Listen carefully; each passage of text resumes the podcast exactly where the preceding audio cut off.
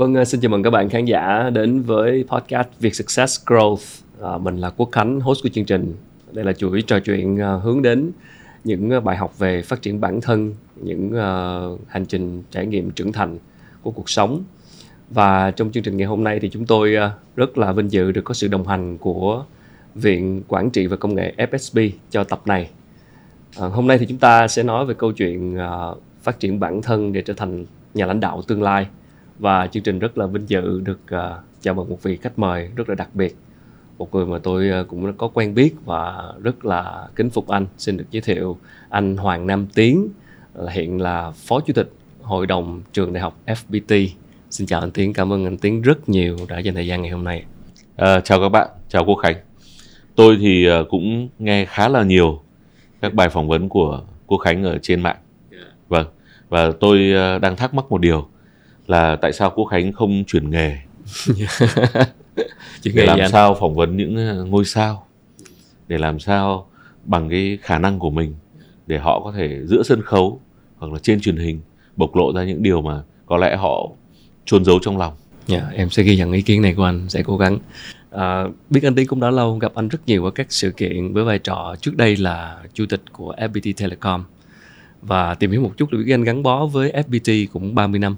Mà trong 30 năm đó là anh chuyển những vị trí công việc 7 lần.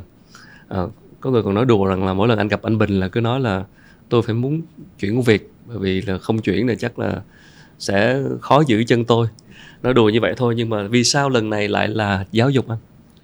Vâng uh, giáo dục thì nó có ba lý do. Lý do nghe rất buồn cười là truyền thống gia đình. Vâng ba tôi là à, một vị tướng một chiến tướng. Uh, ngoài việc cầm quân đánh giặc thì ông lại là một nhà giáo một nhà giáo xuất sắc. Uh, ba tôi đã là một trong những nhà lãnh đạo của học viện quốc phòng ngày xưa gọi là học viện quân sự cao cấp. Ba tôi là một nhà nghiên cứu đã viết uh, rất nhiều quyển sách kinh điển cho quân đội à, ba tôi trước khi về hưu là cục trưởng cục khoa học quân sự. Đấy là truyền thống gia đình. À, điều thứ hai là liên quan đến mong muốn bản thân. Tôi thì cứ à, hay chia sẻ cái câu này. À, trước năm 20 tuổi thì chúng ta hãy làm bất kỳ cái gì mà chúng ta thích. Đến năm 30 tuổi thì cố gắng đi làm và làm sao tìm được một ông sếp thật là tốt. Gọi là người để dẫn dẫn lối cho mình thế đến năm trước 40 tuổi thì cố gắng kiếm được càng nhiều tiền càng tốt. Ừ. trước năm 50 tuổi thì phải làm được cái gì đấy cho cuộc đời này.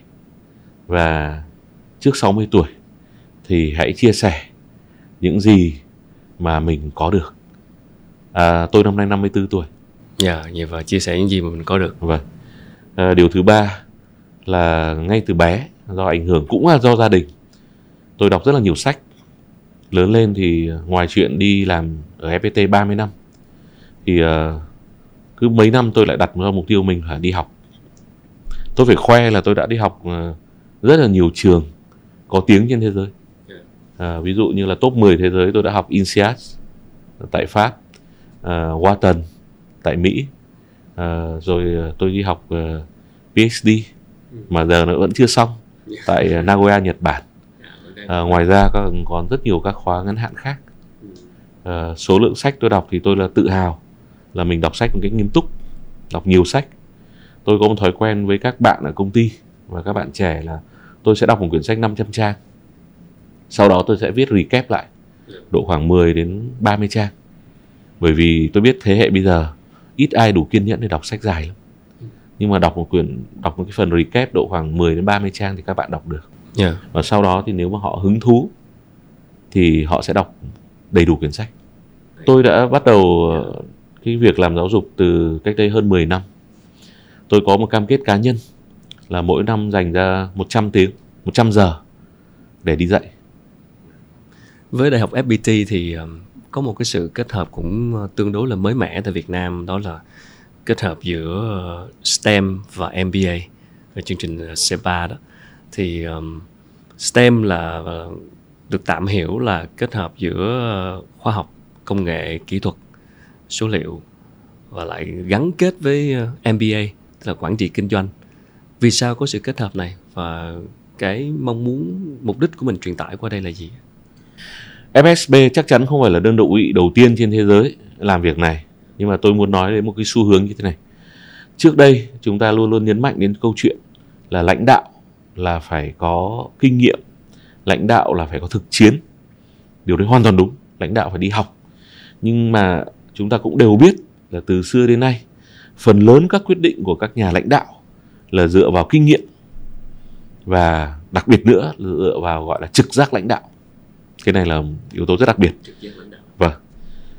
Và hai điều này nó sẽ làm cho các nhà lãnh đạo trở nên trở nên vĩ đại hoặc là trở nên tài giỏi khác biệt hay không? Thế nhưng, cuộc sống đã thay đổi rồi. Xã hội đã thay đổi rồi. Thì có một cái từ tiếng anh rất hay. Nó gọi là data driven business. Tức là dùng dữ liệu để đưa ra các quyết định. Và thực sự ngày hôm nay, khi mà big data, dữ liệu lớn, đã làm thay đổi cả xã hội.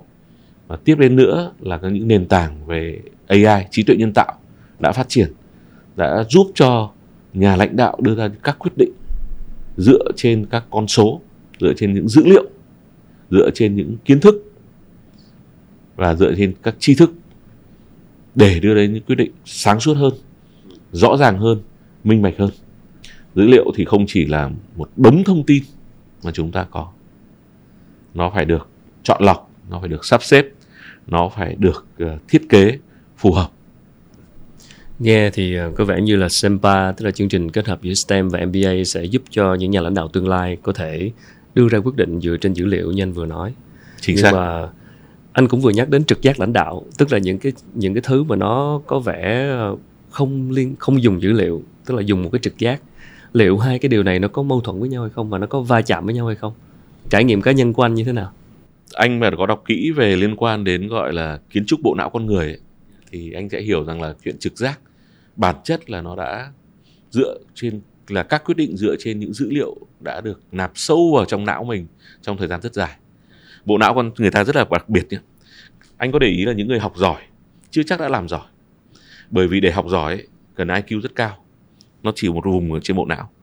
Nhưng để làm việc giỏi ấy, nó cần kết hợp rất rất nhiều vùng khác nhau ở bộ não. EQ cao cũng chưa đủ để làm lãnh đạo giỏi. Ừ. và việc kết hợp giữa nhiều vùng bộ, ở trong bộ não đấy dẫn đến chỗ ấy, là rất buồn cười là những nhà lãnh đạo về về kinh doanh thường là khi còn trẻ thường không học giỏi. Ừ. họ có những tính cách đặc biệt nhưng thường là họ sẽ không học quá giỏi. Họ học giỏi nhưng họ không học quá giỏi. Đấy.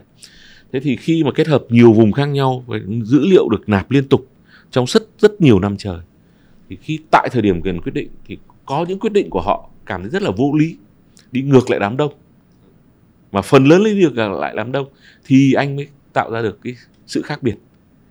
Anh Trương Gia Bình, chủ tịch tập đoàn FPT là một người trong người điển hình như vậy.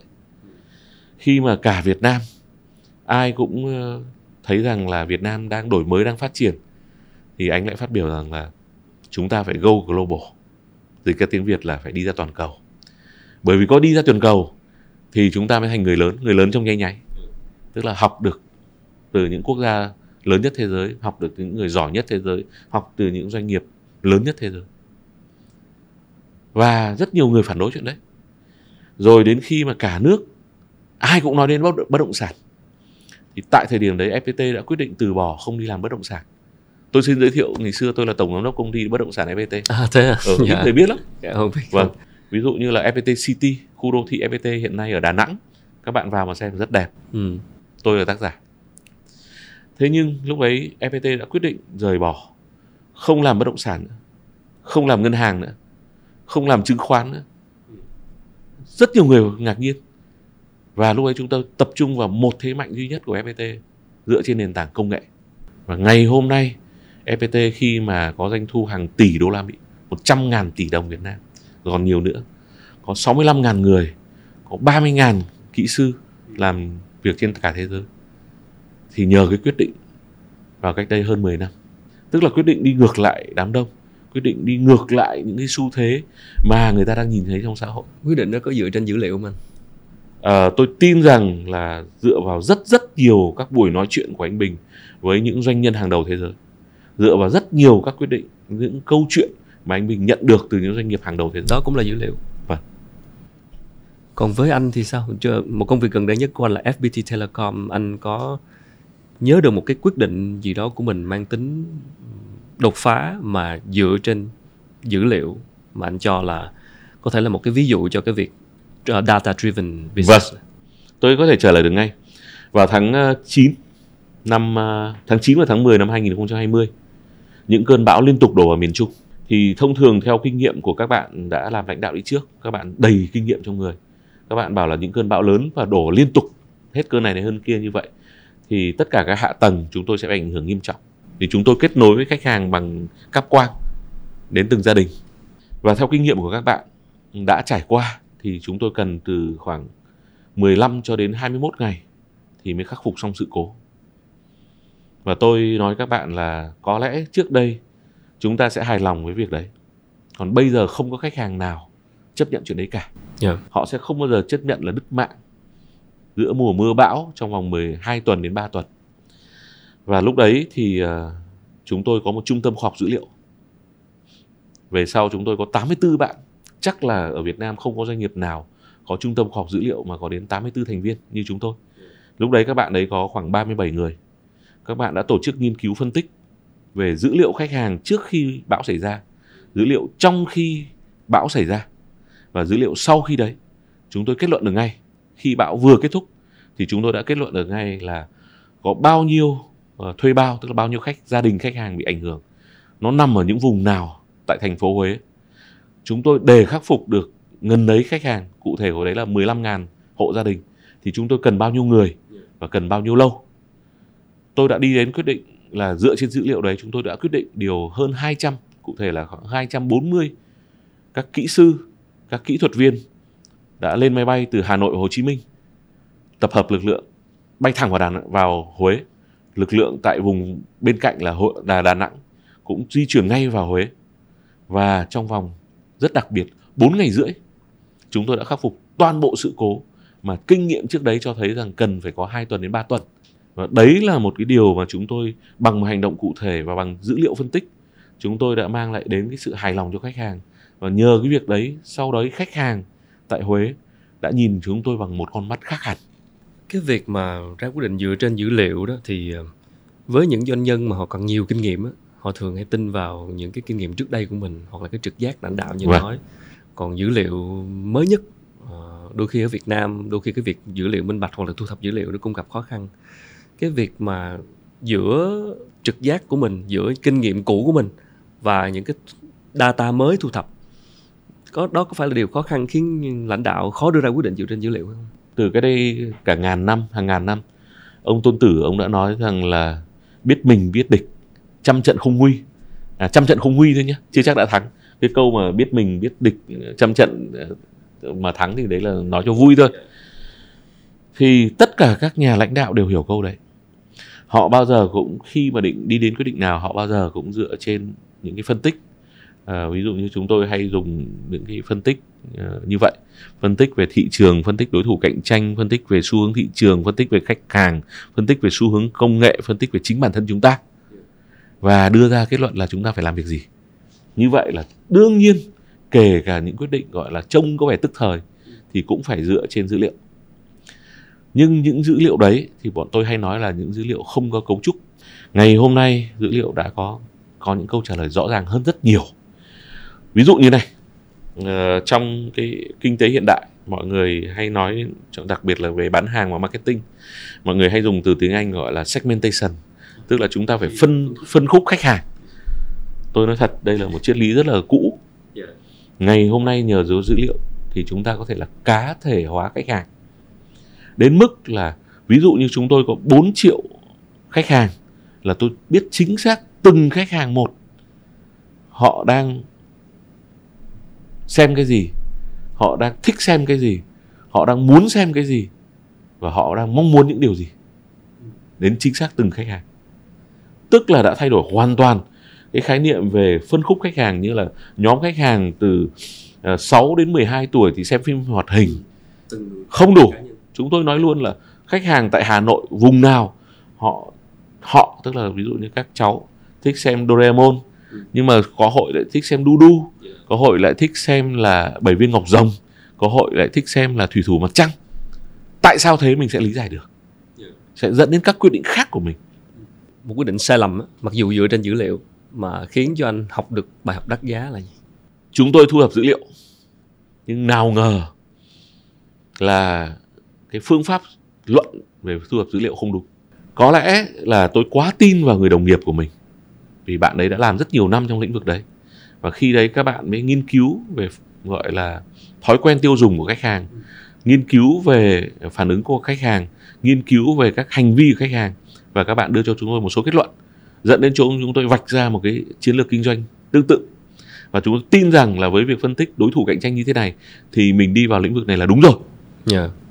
rất đáng tiếc. Do cái phương pháp luận xuất phát từ ban đầu chúng ta đã sai dẫn đến chỗ dữ liệu phản ánh về không đúng ở trên thế giới hiện nay có hai phương pháp hai hướng khác nhau về việc là thu thập dữ liệu. Một là cách truyền thống là chúng ta đã nghĩ sẵn một số việc đặt ra một số câu hỏi và chúng ta cố gắng lấy dữ liệu để trả lời cho câu hỏi đấy. Đó là cách phần lớn các lãnh đạo phổ biến đúng không ạ? Dạ. sẽ yêu cầu thu thập dữ liệu theo hướng đấy.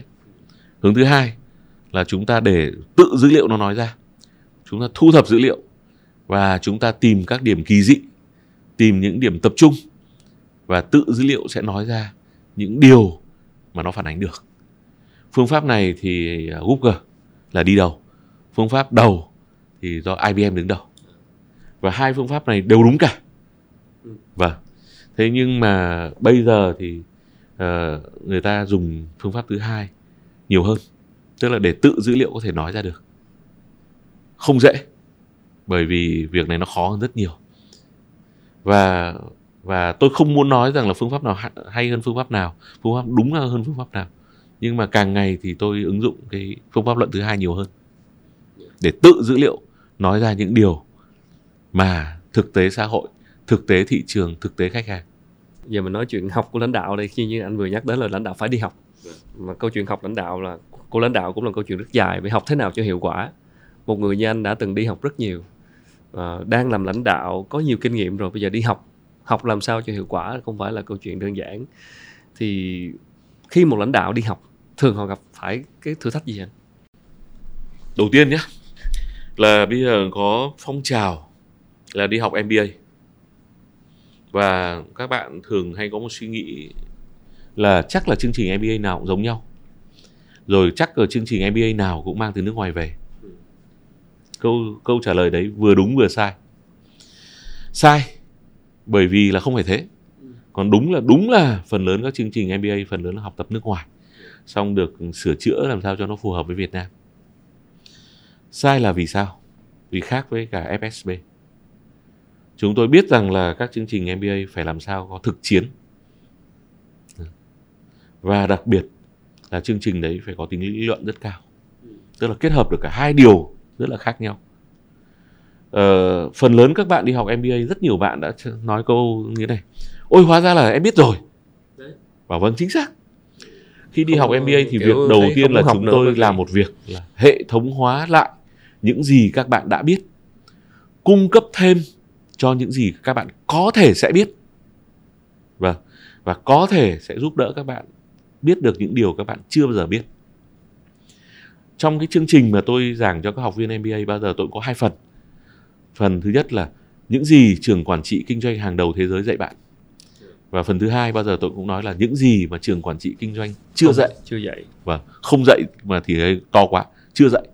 Vâng ví dụ như là một trong một môn tôi rất yêu thích là psychology for leader tâm lý học lãnh đạo. Tâm lý. Ở Việt Nam chưa ai dạy.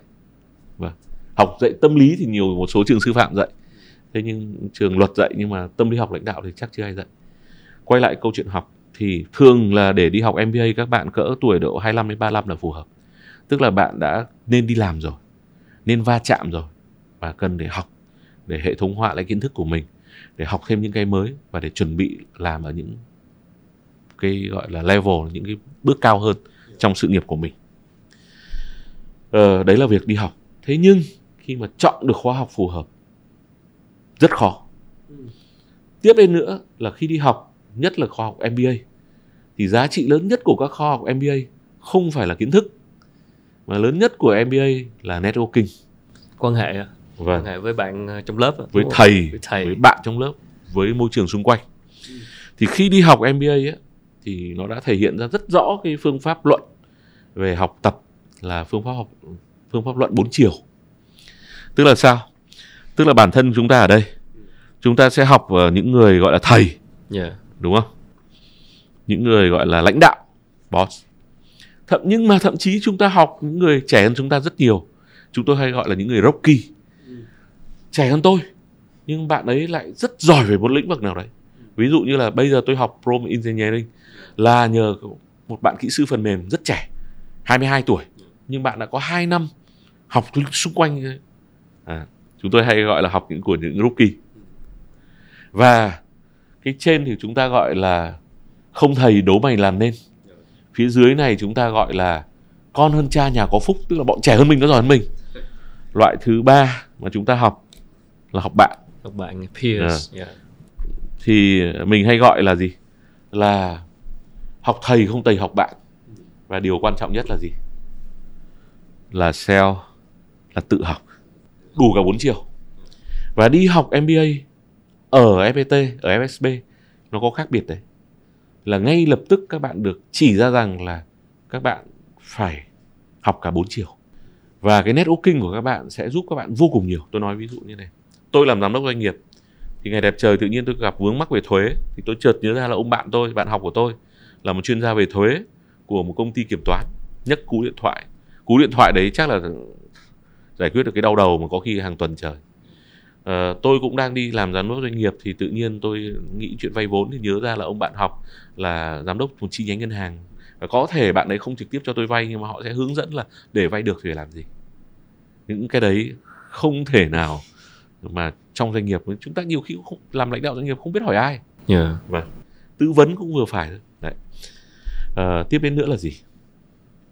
Là khi mà các khóa học mà thực chiến và kết hợp với lý luận thì thì cái buổi học nó sẽ diễn ra ra sao ở FSB một giáo sư nghiên cứu nhiều sẽ trình bày cho các bạn là về mặt lý luận, ví dụ như marketing, nó gồm bao nhiêu bước, mỗi bước có các KPI như thế nào, việc xây dựng chiến lược marketing ra sao, triển khai nó thế nào, đánh giá thế nào, chọn người để làm thế nào. Và sau đó họ sẽ mời một chuyên gia hàng đầu của Việt Nam về marketing, sẽ chia sẻ là tại doanh nghiệp của tôi người ta đã áp dụng cái lý thuyết marketing vào thực tiễn như thế nào? Và trên thực tiễn chúng tôi làm những điều gì mà ngay cả lý thuyết marketing chưa đề cập đến. Sau đó lớp học sẽ chia ra để tranh luận. Lý, lý thuyết thế này thực tiễn thế kia và thực tiễn thế này lý thuyết thế kia. Và các bạn sẽ tổ tự tổ chức nghiên cứu ở trên những cây study thực tế. Và có thể những cây study đấy những ví dụ đấy là chính là những công ty của các bạn học viên thì tức là cùng là cái học thì các bạn sẽ nắm vững được lý thuyết biết được thực tế và tự mình sẽ trải nghiệm. Khi mà học một cái cái kiến thức mới và người ta hay nói là lifelong learning tức là học tập suốt đời đấy thì ờ, có một cái từ mà dạo gần đây cũng hay nhắc đến là cái từ unlearn tạm được hiểu là gỡ bỏ những kiến thức cũ đã không còn phù hợp nữa để có thể học những cái mới. À, cái chuyện unlearn một cái gì đó mà đã nằm sâu ở trong mình không dễ tí nào ờ trải nghiệm của anh với việc unlearn như thế nào Vâng. Ờm, năm 2017 ờ, tôi bắt đầu nói đến từ lifelong learning.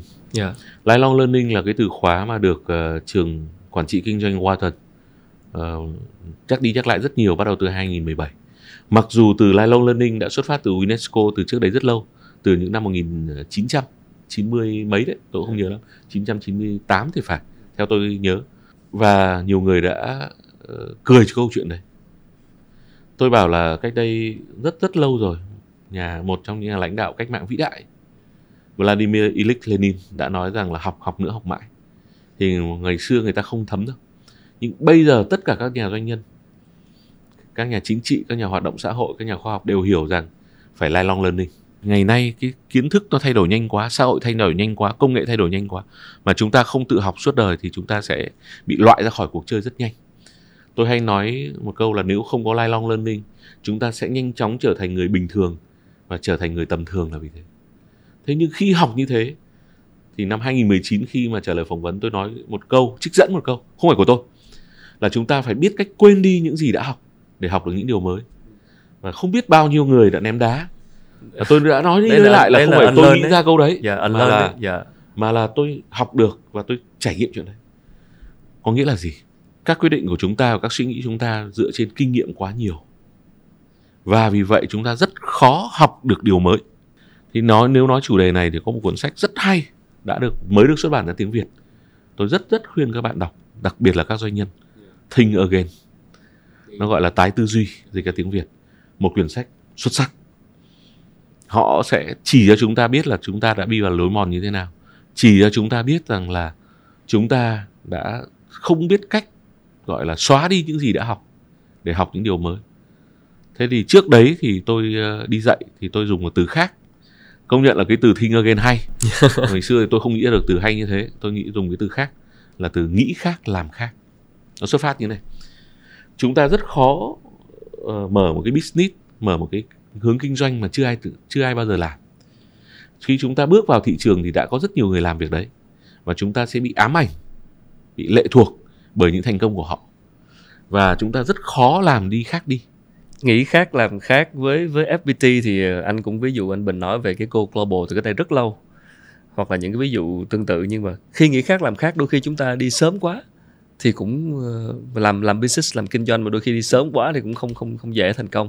Thì ở đây cái cái chuyện giữa nghĩ khác, làm khác và giữa chuyện thực tế với môi trường kinh doanh hiện tại ờ, cái cái sự cân bằng như thế nào để không đi sớm quá nghĩ khác quá thì cuối cùng là không không có thị trường chẳng hạn.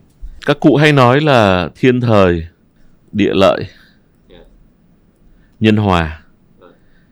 À, tôi thể nói đúng chữ thiên thời rồi nhá. Hiện tại người ta hay nói thiên thời hay nói chữ thiên. Không đúng. Ờ, đọc sách từ sách cổ thì người ta nói đến chữ thời. Thời.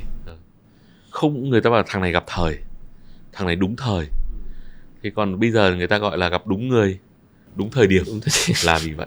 Vào năm 2000 đúng năm 2000 luôn chúng tôi đã làm thương mại điện tử. Vâng tôi đã lập ra một website là B2VN Ừ, tức là đến với Việt Nam và hướng ra cho các doanh nghiệp trong nước và nước ngoài.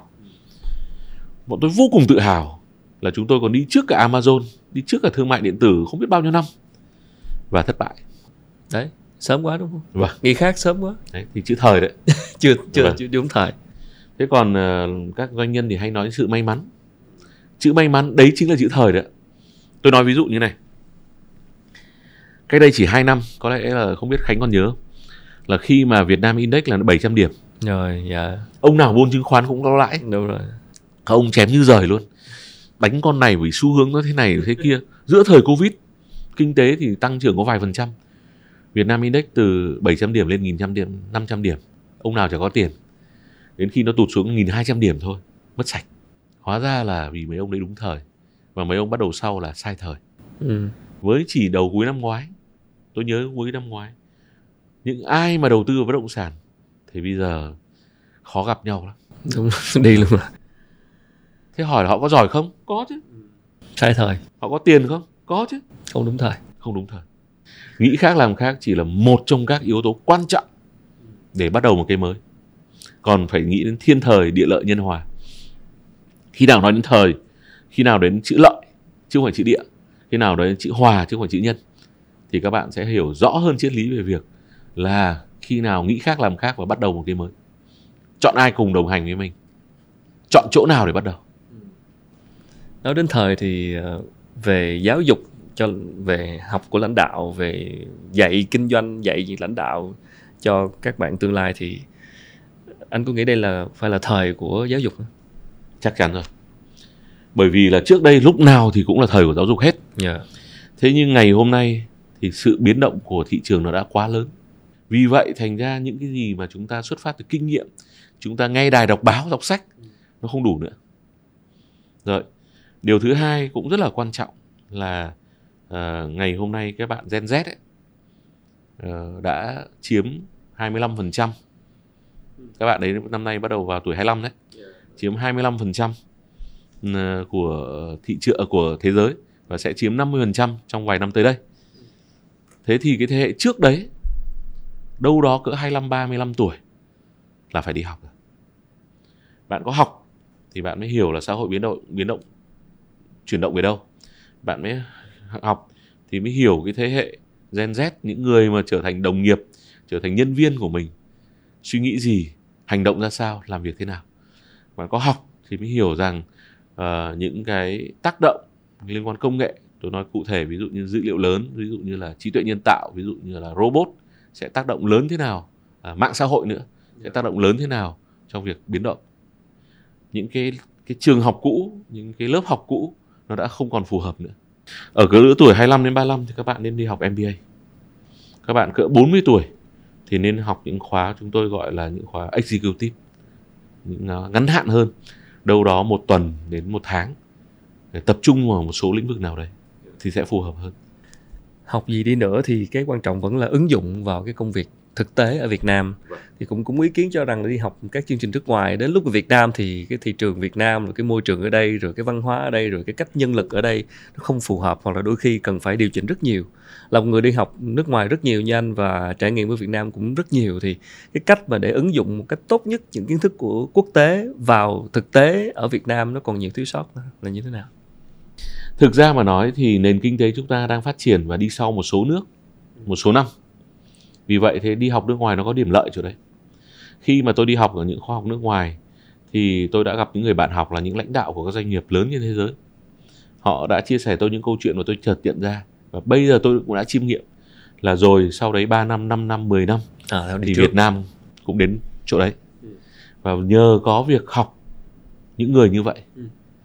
thì nói là biết trước thì không đúng nhưng mà tôi có thể dự báo khá chính xác về cái ví vận dụ, động trên thị yeah. Dạ. trường. Một ví dụ là gì anh? Một ví dụ nhé. Năm 2003 tôi học ở INSEAD đúng 20 năm đấy. Và trong lớp học chúng tôi lúc đấy là có khoảng 5 người bạn học là những nhà lãnh đạo những công ty phân phối về nghề gọi là distribution lớn nhất Việt Nam à, lớn nhất thế giới. Và họ quản lý ở những thị trường toàn cầu và họ quản lý những thị trường mà mới nổi ví dụ như Trung Quốc, ừ. ví dụ như Indonesia tức là trước chúng ta vài năm. Và trong suốt mấy tuần học cùng thì tôi đã thường xuyên mời họ ăn tối. Tôi bỏ tiền ra mua những chai rượu vang rất ngon. Và họ kể cho tôi không biết bao nhiêu câu chuyện bởi vì họ nghĩ là Việt Nam lúc đấy thậm chí ở Việt Nam lúc đấy chưa có một công ty phân phối nào chuyên nghiệp. Hai lẻ ba. Ngoài Unilever. Thế thì khi về Việt Nam đúng 2003 tôi đã thành lập công ty phân phối FPT và chúng tôi họ chúng tôi triển khai những bài học mọi người cứ tưởng là chúng tôi làm lớn được là vì may mắn. Tất nhiên vì may mắn. Nhưng mà lúc đấy chúng tôi đã áp dụng tất cả những biện pháp liên quan đến quản lý nhà cung cấp, supply chain management, quản lý hàng tồn kho, quản lý công nợ, quản lý hệ thống phân phối, xây dựng mạng lưới phân phối trên cả nước. Những điều mà lúc đấy bây giờ ai cũng làm thì lúc đấy rất ít người biết ở Việt Nam. Và chúng tôi đã xây dựng một công ty phân phối. Và tôi đi trước thời gian là năm 2008 chúng tôi đã đạt doanh thu hơn 700 triệu đô la Mỹ doanh thu 700 triệu đô la Mỹ nhiều hơn doanh thu của Unilever Việt Nam tại Việt Nam lúc đấy. Và hệ thống phân phối lúc đấy chúng tôi có một cái gọi là operation cost tức là cái chi phí hoạt động chỉ có 2% điều ước mơ của tất cả các công ty phân phối.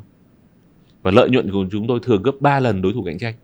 Thì tất cả những điều đấy là tôi học được thật. Từ bạn học của anh đó. từ bạn học. đôi khi là khác nhau cái, cái cái tầm nhìn và cách làm thôi. Vâng. Các anh hình dung này nhé. Khi đấy công 203 công ty chúng tôi là doanh thu là 43 triệu đô la Mỹ 43 triệu đô la Mỹ. Và cái bạn học của tôi đang làm một công ty là 30 tỷ đô la Mỹ, hoạt động trên ờ, khoảng ờ, gần 100 quốc gia. Và cụ thể ông đấy là phó chủ tịch phụ trách châu Á Thái Bình Dương, doanh thu khoảng 12 tỷ đô la Mỹ. Quản trị độ khoảng ờ, 30 nước. Ông ta dạy thôi dạy chân thành. Vì cậu, ông không bao giờ nghĩ tôi là đối thủ. Là năm 2007 thì ông ấy quyết định là mở kinh doanh tại Việt Nam và rất đáng tiếc là đã muộn. Tôi đã đè bẹp họ. Cái timing cái, cái thời điểm quan vâng. trọng. Thế thì và ông cứ thỉnh thoảng chúng tôi có gặp nhau ở ở những hội nghị của toàn cầu. Ông cứ bảo cứ ông cứ tự tự ông cứ giới thiệu đấy. Tôi chót dạy cậu này mà dẫn đến chỗ chúng tôi không vào được Việt Nam. Trong cái cuốn ờ, sách mà lúc nãy anh vừa nhắc nhà lãnh đạo tương lai đó thì có một cái chương rất là thú vị là là nhà tương lai học. Tức vâng. là ở đây người ta nói rất nhiều về nhà lãnh đạo không chỉ thích ứng đâu mà còn phải tạo ra tương lai cơ ta nhìn về năm 10 năm nữa ngành của mình sẽ như thế nào? Với anh thì anh nhìn ờ, năm 10 năm nữa ngành giáo dục sẽ như thế nào? Nếu mà nói câu chuyện đấy phải ờ, phải nhắc đến anh Trương Gia Bình. Không phải là vì anh Bình là là sếp tôi thì tôi phải khen anh Bình đâu. 25 năm trước đây khi mà tôi nói tất cả mọi người đều nghĩ chuyện là uh, Việt Nam bắt đầu đổi mới Việt Nam thay đổi và thị trường Việt Nam vô cùng hứa hẹn thì anh Bình lại nói rằng là chúng ta phải go global, phải vươn ra thế giới. Và ngày hôm nay câu trả lời của anh Bình vô cùng chính xác. Mới chỉ năm 2022 mới năm ngoái, anh Bình nó có nói rằng là vào năm 2035 tức là 13 năm FPT phải có một triệu người trên toàn cầu. Không ai tưởng tượng là tại sao anh nói thế. Lúc đấy chúng tôi có 60.000 người.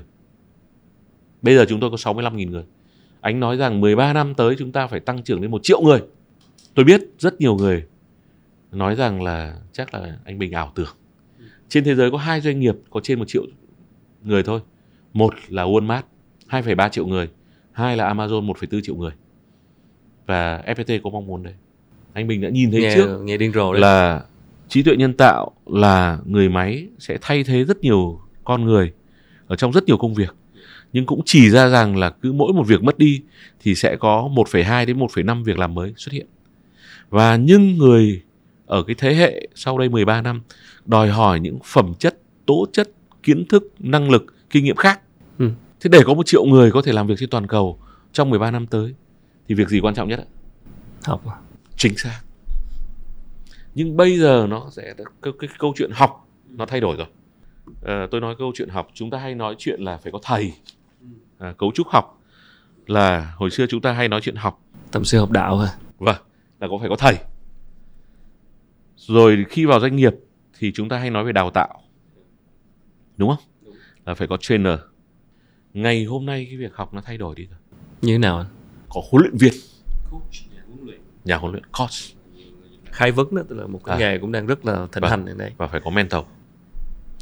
Tức là làm sao trong công ty phải có vô cùng nhiều cost để làm sao không phải các bạn trẻ mà kể cả những bạn già đã lỡ đi theo một số lĩnh vực mà sau này nghề nghề đấy nó sẽ biến mất sẽ được huấn luyện. Phương pháp huấn luyện nó sẽ đi vào thực tiễn đi vào hành động nhiều hơn cái phương pháp là đào tạo. Nó sẽ đã thay đổi hoàn toàn cái hình thức học ngày hôm nay của chúng ta. Trong doanh nghiệp là phải có những cái người chính xác. huấn luyện như vậy.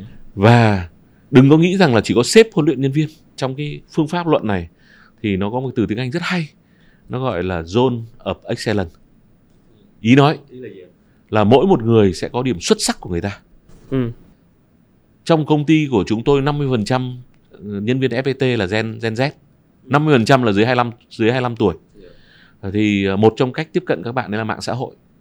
Thì tôi sẽ học từ các bạn Rocky tức là những bạn vừa vào công ty. Bạn sẽ dạy tôi coach anh về về mạng xã hội. về mạng xã hội về cách tiếp xúc về cách làm việc với những bạn trẻ.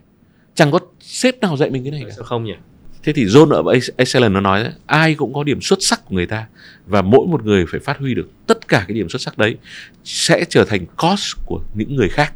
Ừ. đơn giản thế. Và nếu như các anh hình dung là một công ty ờ, nó gọi là company is campus tức là công ty trở thành một trường học lớn khi mà người từ người sếp cao nhất cho đến anh bảo vệ đều có thể dạy ngược lại mọi người nhau. Tôi có một anh ờ, nhân viên anh ờ, dạy chúng tôi khí công. À vâng.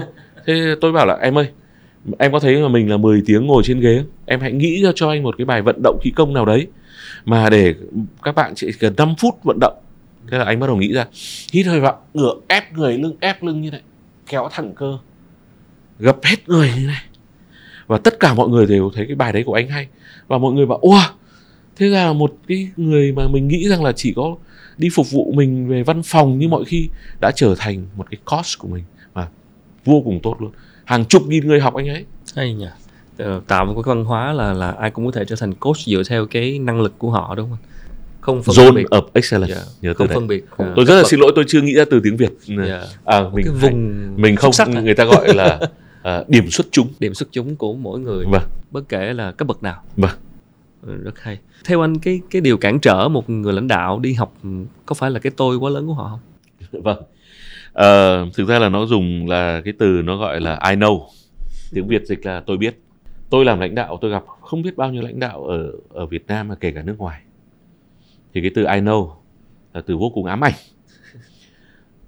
Một lãnh đạo giỏi từ chiến lược sang đến nhân sự sang marketing sang đến sản xuất sang đến cả mạng xã hội sang đến cả uh, tiktok xong lại vòng về cả đào tạo uh, sang cả quản trị uh, sản xuất sang cả phần mềm sang cả ứng dụng công nghệ uh, tất.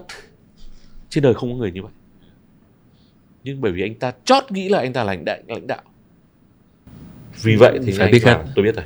Biết tuốt ạ. thậm chí là biết là theo kiểu là gọi một chuyên gia lên hỏi mấy câu xong cho rằng đấy là biết. Rất xin lỗi.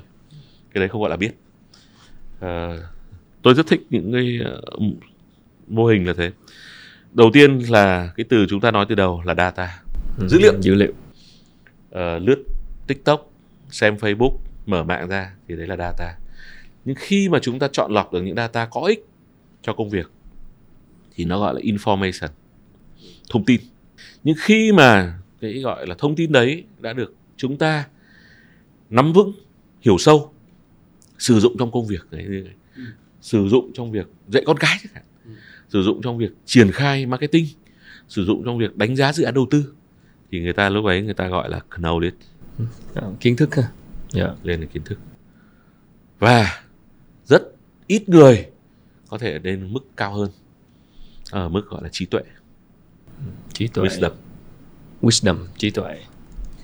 Ở lên mức này là có thể đi dạy được lên mức này trong một lĩnh vực hẹp nào đấy anh sẽ thành là coach. Có thể huấn luyện cho người khác anh có thể là mentor làm người dẫn dắt cho người khác. Làm sao để đạt được cái mức trí tuệ này kinh nghiệm của anh? À, ai cũng có thể đạt được mức trí tuệ trong một lĩnh hẹp lĩnh vực hẹp nào đấy. Thách thức là với người làm lãnh đạo thôi. Đòi hỏi anh là có một cái lượng kiến thức rất lớn tổng hợp và chuyển cái này thành ở mức độ gọi là trí tuệ. Và phải chấp nhận là I don't know yes. Rất chính xác. Thỉnh thoảng ờ, tôi xin lỗi nhé thỉnh thoảng ờ, chúng ta dùng một vài từ thuật ngữ tiếng anh. Thực ra tôi rất là muốn tránh nhưng mà thỉnh thoảng công nhận là khó dịch ra tiếng việt. Dạ. Những từ đó thì phổ biến rồi nói ai cũng hiểu. Nhưng th- anh anh nhận định mình cái cái cái điểm mạnh nhất của mình là gì và điểm yếu nhất làm của mình là gì? Cái này tôi vừa dạy xong. Vâng. trong trong nghệ thuật lãnh đạo nhé. Ờ, vâng các bạn sinh viên hay bảo là thường xuyên đi phỏng vấn tôi bảo là muốn trở thành một người ờ, trả lời phỏng vấn thông minh thì cần câu câu trả lời cũng phải rất thông minh. Thì ờ, các nhà lãnh đạo hay đi phỏng vấn hay khánh phỏng vấn tôi anh tiến theo anh điểm mạnh nhất của anh là gì? Thế thì ờ, nói đùa thôi nhé điểm mạnh nhất của tôi là không có điểm yếu. Nói đùa đấy. Ờ, tôi nghĩ rằng là một trong những điểm mạnh nhất của tôi là chịu khó học và chấp nhận học ở mọi tầng lớp tôi học của một anh xe ôm nhé. Tôi kể câu chuyện anh xe ôm. Hồi xưa chưa có xe công nghệ đâu. Cái anh xe ôm ở đầu nhà tôi ấy, ở chỗ đặng tiến đông. Anh đấy thì ở đầu đường nó có khoảng bốn năm anh xe ôm, họ cứ đứng đấy. Thế thì tôi luôn luôn chọn anh đấy. Trong mọi hoàn cảnh về sau là anh có cái điện thoại cục gạch, Nokia, tôi thường xuyên gọi. Anh đấy chỉ làm một việc thôi. Khi tôi ra bao giờ cũng thế, anh mới rút ở trong ba lô ra ba tờ giấy tờ giấy đấy anh lót vào trong cái mũ. Sau anh bảo là ừ, cậu tiến ơi cậu đội thế này ạ cho nó sạch một chút. Dạ. Chứ cái mũ này ngày chục người đội mồ hôi rồi có khi gầu có khi lại rất hay. rất nhỏ. Rất hay. Nhưng không hóa ra không phải chỉ tôi mà tất cả các cái cô gái ở trong cái đường đấy đều chọn ông đấy. Đấy nghệ thuật cạnh tranh. Cạnh tranh bằng sự khác biệt. Mà có tốn kém gì đâu. Ai cũng làm được. Một hộp khăn giấy anh cứ để trong ba lô anh rút ra rất chân thành rút cái anh lót ba cái rồi anh thôi anh đội vào đầu đi đó là điểm mạnh luôn chịu học thế từ còn cái nhỏ mà nhỏ học nhỏ ở người lớn hơn mình dạ thì tôi có học ờ, của bác Binot. Bác Binot thì là phó chủ tịch cao cấp của Infosys. Infosys là một công ty hàng đầu thế giới, tôi nói luôn hàng đầu thế giới về phần mềm. Hiện nay có công ty có khoảng 230.000 người kỹ sư phần mềm. Tức là nhiều hơn toàn bộ kỹ sư phần mềm Việt Nam hiện nay thì phải. yeah, Infosys Vâng. là to rồi Thế thì ờ, bác đã truyền cho tôi một cái niềm tin rất buồn cười là khi tôi có 3.000 nhân viên bác bảo anh Tiến nếu thực sự anh là người yêu nước rồi anh nhân mà lại nói chuyện yêu nước thì rất là đặc biệt đúng không? À, thực sự anh là người yêu nước thì anh có một trách nhiệm và bây giờ anh phải đặt là sứ mệnh là anh phải có 50.000 người làm phần mềm trên toàn cầu lúc ấy chúng tôi có 3.000 người. Bây giờ nó có bao nhiêu nhỉ? bây giờ FPT có gần 30 ngàn chuẩn bị đón nhân viên thứ 30 ngàn. Và đến năm 2015 tức là 3 năm sau khi gặp bác tôi phát biểu rằng là FPT phải có 30 ngàn người làm phần mềm. Thì rất nhiều người đã nói là tôi nói phép là nổ. Ở Việt Nam thì hội nói phép với nổ nhiều lắm. Nhưng mà chỉ sau đây 2 tháng thôi FPT sẽ đón nhận nhân viên thứ 30.000 làm phần mềm.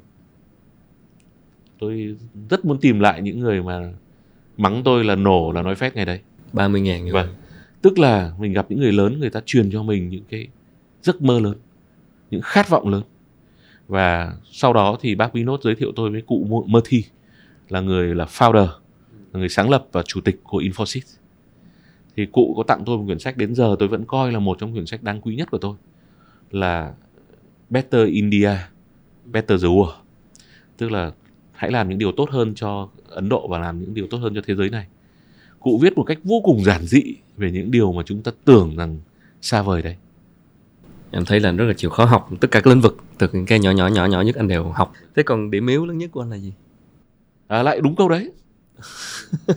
Thì ờ, đối với một người được phỏng vấn thì cũng rất hay bị hỏi câu đấy. Yeah. theo bạn thì điểm yếu nhất của bạn là gì? Thì theo theo khánh thì câu trả lời thông minh là gì? Em không biết đâu em không thông minh em không biết đâu thì thường ấy là câu trả lời nó nó vừa buồn cười nhưng mà vừa làm cho người tuyển dụng ấy là rất là thích mình. Là em nghĩ rằng là điểm yếu nhất của em là gì ạ? Là toàn điểm mạnh. Không điểm mạnh. Thật ra em em hỏi câu này không phải để để phỏng vấn uh, job interview anh đâu mà là để có một cái câu tức là lãnh đạo thì tất nhiên không hoàn hảo và làm sao để đội ngũ của mình có thể bù được những cái điểm mình mình chưa mạnh hoặc là người lãnh đạo làm thế nào để có thể uh, dẫn dắt một cái đội ngũ mà có thể bù được những cái điểm yếu của mình. Triết lý sử dụng người. À. thì với anh trải nghiệm về triết lý âm dương ngũ hành không nhỉ? với trải nghiệm của anh em muốn nghe từ trải nghiệm của anh thôi. Ừ, anh dẫn dắt không, không, này là dạ. triết lý không phải của anh nhé yeah. à, thứ nhất nhá nếu em là người đứng đầu ok coi em là ceo đi ở trung tâm. Yeah. ok. Anh hãy chỉ thấy là ngũ hành không phải là hình là hình ngũ hành. Hình ngũ hành nó hiểu khác. Để em có thể làm việc được thật tốt thì em phải có một CSMO rất xuất sắc là người phụ trách sale và marketing của em. Tất nhiên người này có thể là hai người cái niệm là người ở đây thì có thể là thành hai người CSMO và ông này phải tương tác em mỗi ngày. Một doanh nghiệp mà muốn phát triển được thì phải có một người nắm rất vững tài chính. Cái này nó nên lấy hình ảnh của ô tô. Một ô tô muốn chạy nhanh được phanh phải rất tốt. Em mà cảm giác một cái xe ô tô em đang chạy mà phanh hơi yếu là em chạy chậm lại ngay. Vì vậy doanh nghiệp mà muốn chạy tốt tài chính là phanh phải rất cứng. Để phanh lại đúng không? Chứ không phải phanh lại mà làm cho mình tự tin. Là ông gọi là CFO đúng không? Ông bán hàng và ông marketing rất hay cãi nhau với ông CFO một ông tiêu tiền và ông giữ tiền mà. Rồi. Tiếp đến nữa là khi em tự tin rằng là em biết rằng là người làm lãnh đạo có nghĩa là người làm việc với con người. À đấy đấy mở ngoặc ra nhé hơi dài dòng tức là giữa người làm quản lý và người còn làm quản trị thì điểm khác nhau lớn nhất là gì? Ông làm quản lý ấy, thì ám ảnh của ông là KPI là hoàn thành một việc gì đấy một con số nào đấy. Còn ông làm quản trị ám ảnh của ông là gì? Là con người. Chọn đúng ai chọn đúng người đúng việc để làm. Ok. Như vậy là em phải luôn luôn có một người phụ trách nhân sự. Ngày xưa người làm nhân sự nó gọi là chief human resource officer. Thế nhưng bây giờ thì từ ngữ hiện đại người ta không dùng từ này nữa. Người ta dùng cái từ là human capital management. Vốn con người ha. Yeah. Dạ. và ông CFO hai ông này và ông này luôn luôn làm việc với nhau. Và ai cũng biết rằng là với tất cả các doanh nghiệp bây giờ công nghệ trở thành vũ khí để cạnh tranh. Công nghệ không phải là để hỗ trợ kinh doanh nữa mà công nghệ bây giờ trở thành vũ khí. Như vậy em phải có một ông CTO ừ, Chief Technology Officer. Ok ông này luôn luôn lên dính con người đúng không? Làm công nghệ con người và ông luôn luôn làm việc với mình. Như vậy khánh thấy cái hình này đúng là năm, năm người thật. Năm người ngũ hành. À, đây còn năm người là năm tổ chức ở dưới mình. Và là đúng ngũ hành tương tác với mình. Những ông này có thể xung đột với nhau nhưng luôn luôn mới lấy mình làm trung tâm. Những ông này thường xuyên cãi nhau cái ông gì mà ông bán hàng với marketing thì xương tự tất nhiên là thường xuyên cãi nhau tài chính rồi. Các ông cãi nhau suốt ngày các ông tranh luận nhau suốt ngày nhưng ông luôn luôn lấy mình làm trung tâm. Đây chính là hình ngũ hành và tương tác này là âm dương. Tức là gì nếu trong một tổ chức mà lãnh đạo toàn những ông hợp nhau ấy thì chỉ phù hợp để đánh đá lả hoặc đánh gôn thôi. Vâng. Thế còn phải là những người lãnh đạo rất khác nhau có thể không thân nhau trong cuộc sống nhưng họ bổ sung cho nhau những điểm yếu. Anh chẳng hạn kinh nghiệm của anh anh làm chủ tịch thì thường là anh hay nghĩ dài nghĩ rộng và mình tương đối là nhân hậu anh nổi tiếng nhân hậu với nhân viên. Thì cái người mà tổng giám đốc của anh ấy là phải rất chi tiết. FPT gọi là cụ tỉ tức là cụ thể tỉ mỉ. Anh đấy phải rất hà khắc nghiêm khắc với nhân viên bổ sung cho mình. Anh thì rất thoải mái trong chuyện chi tiền thì ông giám đốc tài chính phải rất khắt khe phải biết say no. Ừ. Đấy. anh học công nghệ nhưng mà không chuyên sâu thì ông giám đốc công nghệ của anh thì phải hiểu sâu hiểu rộng. Em biết ba vai trò lãnh đạo không nhỉ? Yeah. theo theo anh là gì ạ? Một này người lãnh đạo là phải định hướng và triển khai chiến lược. Việc thứ hai là chọn người để làm đấy, giữa ông quản lý quản trị nó khác nhau rồi đấy. Ông làm quản lý thì thường là hay khoe cứ việc này mà ngơi tay ra em ra là thế nào cũng hỏng không có em là thế nào cũng hỏng thì suốt đời ông chỉ làm quản lý. Ừ. ông còn làm quản trị có nghĩa là chọn người để làm cho mình. Và thứ ba là thể hiện nhìn xa trông rộng bằng cách là xây dựng các chính sách chứ không phải là thành hero man. Chúng ta bị quá ảnh hưởng của phim ảnh mỹ dẫn đến chỗ là lúc nào cũng nghĩ đến hero man tức là xuất hiện một người nào đấy giải quyết được tất cả mọi vấn đề. Không có đâu dạ thì người lãnh đạo thể hiện được năng lực của mình là nhìn xa trông rộng, biết được là nó sẽ phát triển về đấy. Mình sẽ đào tạo, chọn người, xây dựng các phương án để biến đổi kịp thời với thị trường. Tất nhiên, tại những thời điểm phải linh hoạt, ứng biến, hiển nhiên. Ví dụ như đột nhiên covid xuất hiện, thì ông phải ứng biến được. Em hơi tò mò một chút thôi, vì anh trải qua 30 năm với FPT nhiều thời kỳ, và và anh cũng có viết một cái cuốn sách hồi ký ờ, về ba mẹ mình và ba anh thì anh cũng vừa nói là bác là một chiến tướng ông cái thuật lãnh đạo ờ, từ thời chiến lãnh đạo thời chiến lãnh đạo thời bình bây giờ lãnh đạo thời chuyển đổi số. Thì anh theo quan sát của anh thì cái cái phong cách lãnh đạo nó nó nó đã thay đổi như thế nào và nó có những cái cốt lõi gì nó vẫn còn giữ nguyên? Để có thể chúng ta áp dụng dù cho thời kỳ nào đi nữa. Um, năm 1993 ờ, với khi đấy thì ba tôi với tư cách ở, ở cục trưởng cục không quân sự bộ quốc phòng thì có viết một cái tác phẩm là đào tạo người chỉ huy. Và đến năm 2010 khi tôi học ở Wharton tôi dịch cái phần đấy ra và chia sẻ với các giáo sư và cũng như bạn học.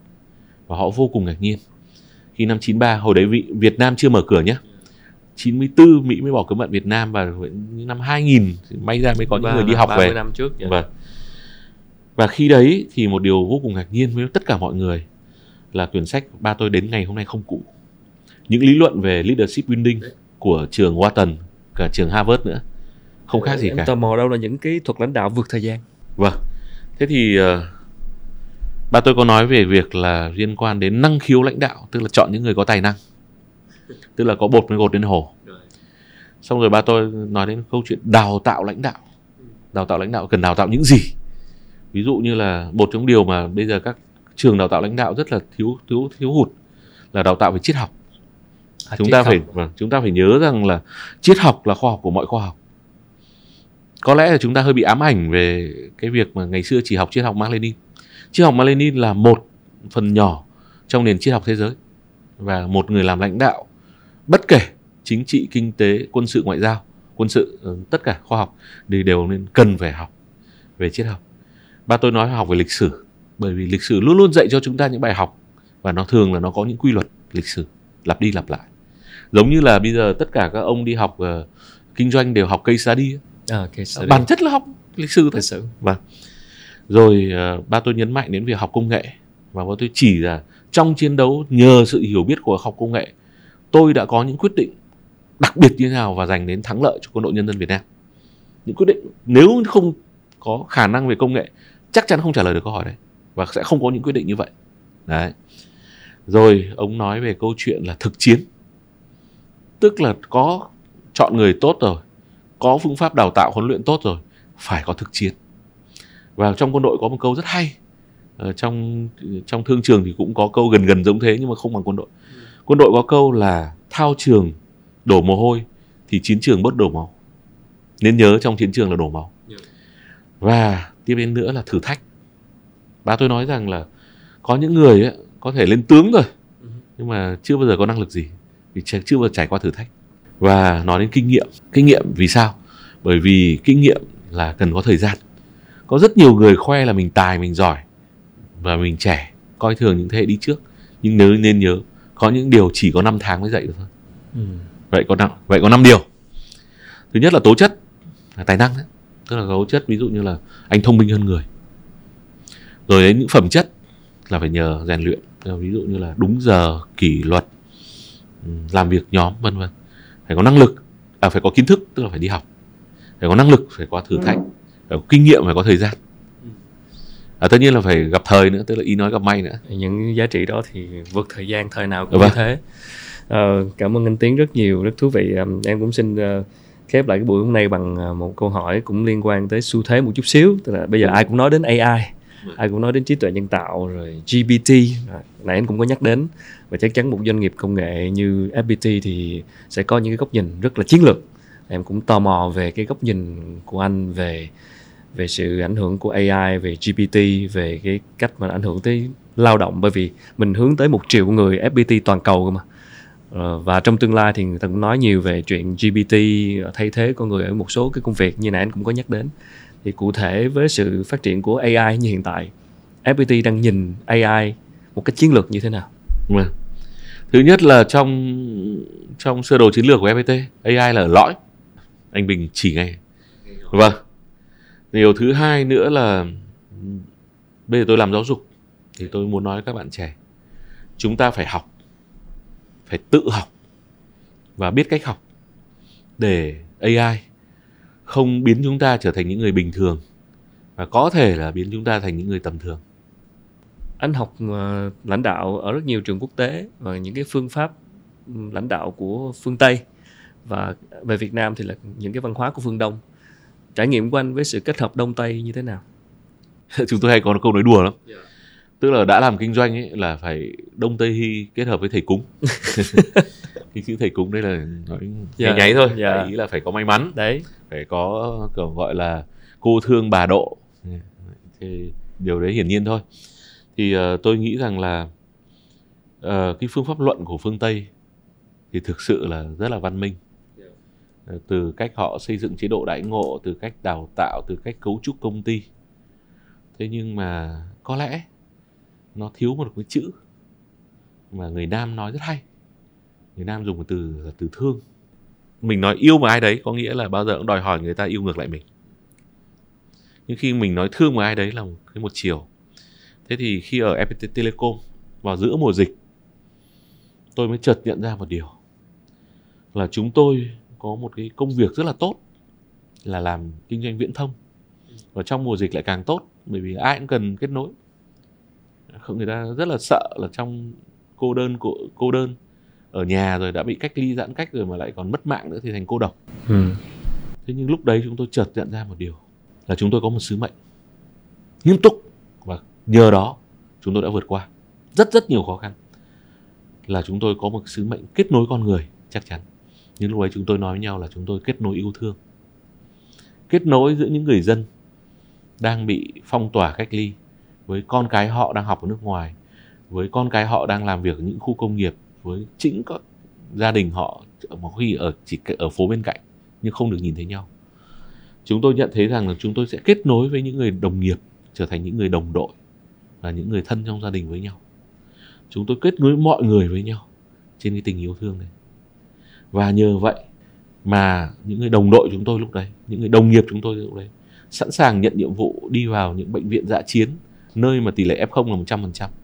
Tất cả mọi người ở nhà nhưng chúng tôi vẫn đi làm để kết nối mọi người và lúc đấy chúng tôi mới hiểu cái không có một cái công nghệ nào không có một cái trí tuệ nhân tạo có thể thay được những ánh mắt nhìn nhau như thế này những cái bắt tay vỗ vai thay được cái tình thương yêu thương của mọi người với nhau cái đó thì à, người, người Á Đông có vẻ là làm tốt hơn đấy. Cảm ơn Tiến rất nhiều. Chúc anh tiếp tục thành công trong cái sứ mệnh sắp tới với ờ, Đại học FPT cảm ơn anh. Rồi cảm ơn khánh à, thưa quý vị khán giả vừa rồi là câu chuyện của anh hoàng nam tiến phó chủ tịch hội đồng của đại học fpt à, những câu chuyện về việc học của những nhà lãnh đạo trong tương lai thì chúng ta cũng thấy rằng cái sự quan trọng như thế nào của lifelong learning là quá trình học tập suốt đời. Và những bạn đang ở vị trí uh, lãnh đạo cấp trung trong các tổ chức các doanh nghiệp thì ờ, cái cách mà để chúng ta có thể chuẩn bị sẵn sàng trong tương lai phía trước đó là phải đi học thêm và luôn học hỏi không ngừng. Hy vọng mà sắp tới thì có nhiều dịp để các bạn được gặp anh Tiến để trải nghiệm thêm việc học ở FSB là như thế nào. Và chúng tôi cũng rất là cảm ơn sự đồng hành của Viện Quản trị và Công nghệ FSB đã đồng hành cùng chúng tôi trong chương trình này để mang đến thêm ờ, những cái câu chuyện liên quan đến việc học dành cho những nhà lãnh đạo tương lai. Rất cảm ơn các bạn đã theo dõi và xin mọi người ủng hộ chương trình bằng cách là bấm subscribe vào à, kênh Việt Success cũng như là bấm theo dõi chúng tôi trên các nền tảng podcast như là Spotify, Apple Podcast, Google Podcast. Các bạn chỉ cần à, tìm kiếm từ khóa là Việt Success Growth để có thể tìm xem và nghe tập này vào bất cứ lúc nào. Một lần nữa xin cảm ơn Tiến rất nhiều. Cảm ơn anh.